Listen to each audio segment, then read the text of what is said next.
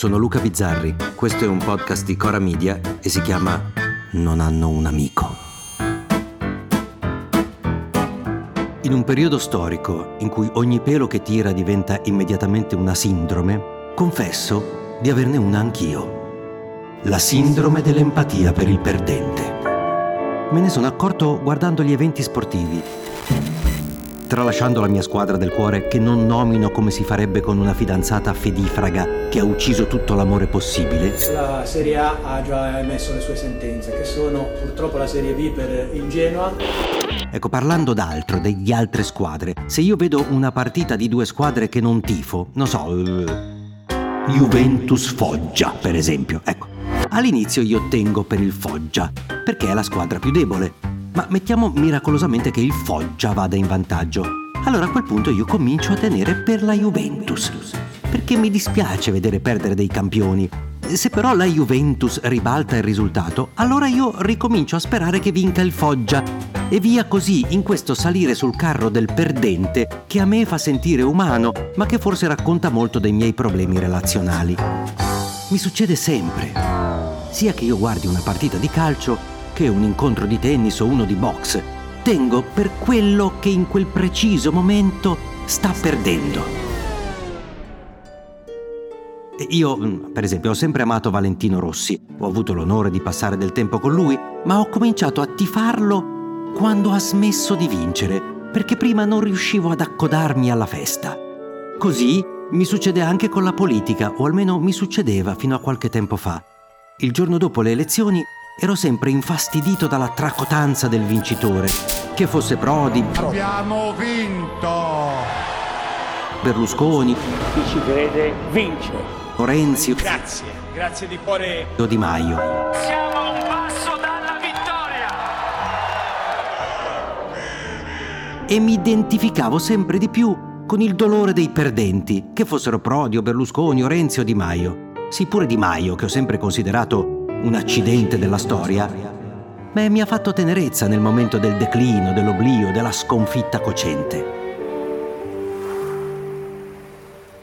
Adesso però, nel mio lento trasformarmi nel personaggio Disney che preferisco, che è Dinamite Black, il vecchio eremita che vive solo con un cane e il fucile con cui spara a chiunque osi avvicinarsi alla sua casa, ecco, nella mia trasformazione in un vecchio inacidito, questa mia sindrome di empatia per il perdente nella politica è sfumata. In questi giorni dopo le elezioni regionali di Lazio e Lombardia mi stanno tutti sui coglioni. Un po' non sopporto la gonfiaggine. Ma che bella parola, l'ho trovata sui sinonimi ai contrari. La gonfiaggine dei vincitori le foto del Malox, le esultanze da quattordicenni che hanno vinto il torneo delle classi, in una destra che mi pare sappia solo ridere sguaiatamente. Mi si permetta almeno per qualche minuto di dire grazie e di essere straordinariamente soddisfatto per il risultato sia in Lombardia che nel Lazio. O frignare, raggiungendo il massimo della frigna durante il Festival di Sanremo, e frignano come se Sanremo fosse un enclave della sinistra, dimenticando che gli esponenti di destra fanno Sanremo da sempre. Quando ho fatto Sanremo io, il direttore della RAI era di destra, avevo autori di destra e ci siamo baciati in bocca lo stesso, io e Morandi. Ma per la prima volta trovo insopportabili anche i perdenti. Il Partito Democratico sul proprio profilo Twitter è riuscito a scrivere siamo saldamente al secondo posto.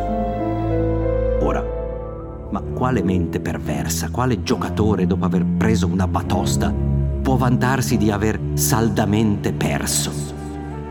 Non sopporto il piangere di una sinistra che è uguale a se stessa da anni, che per anni ha traccheggiato senza mai fare nulla per vincere le elezioni, tanto o le vinceva per insipienza altrui o non aveva bisogno di vincerle per governare e ora semplicemente questa sinistra esiste solo nella fantasia dei suoi elettori che la votano per disperazione, per non votare gli altri, ma non credo che la votino per lo spettacolo offerto negli ultimi anni e negli ultimi mesi, in cui invece di cercare una linea, io li ho visti solo cercare degli alleati, quindi non fanno politica, fanno le addizioni e sbagliano pure il totale.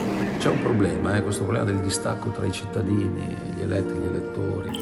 E non sopporto nemmeno i perdenti del terzo polo, autoattribuitosi una terzietà fasulla, nella quale l'unico furbo sembra Renzi perché pare l'unico ad aver imparato quando bisogna stare zittissimi.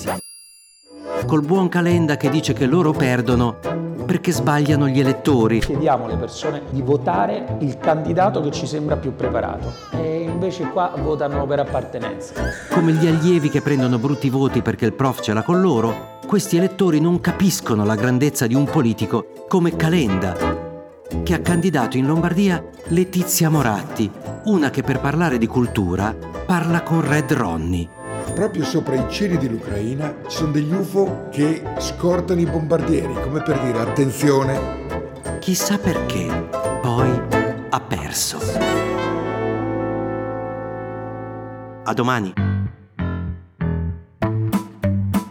Se volete commentare, se avete idee o suggerimenti per nuove chat di WhatsApp o testimonianze di nuove chat di WhatsApp, potete scriverci a nonanunamico@gmail.com o nonanunamico@coramedia.com. Anche per gli insulti, prendiamo anche quelli.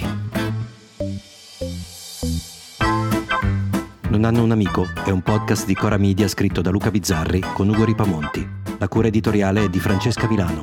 La post-produzione e il sound design sono di Filippo Mainardi. La supervisione del suono e della musica è di Luca Micheli. Il producer è Alex Peverengo. Le fonti degli inserti audio sono indicate nella sinossi.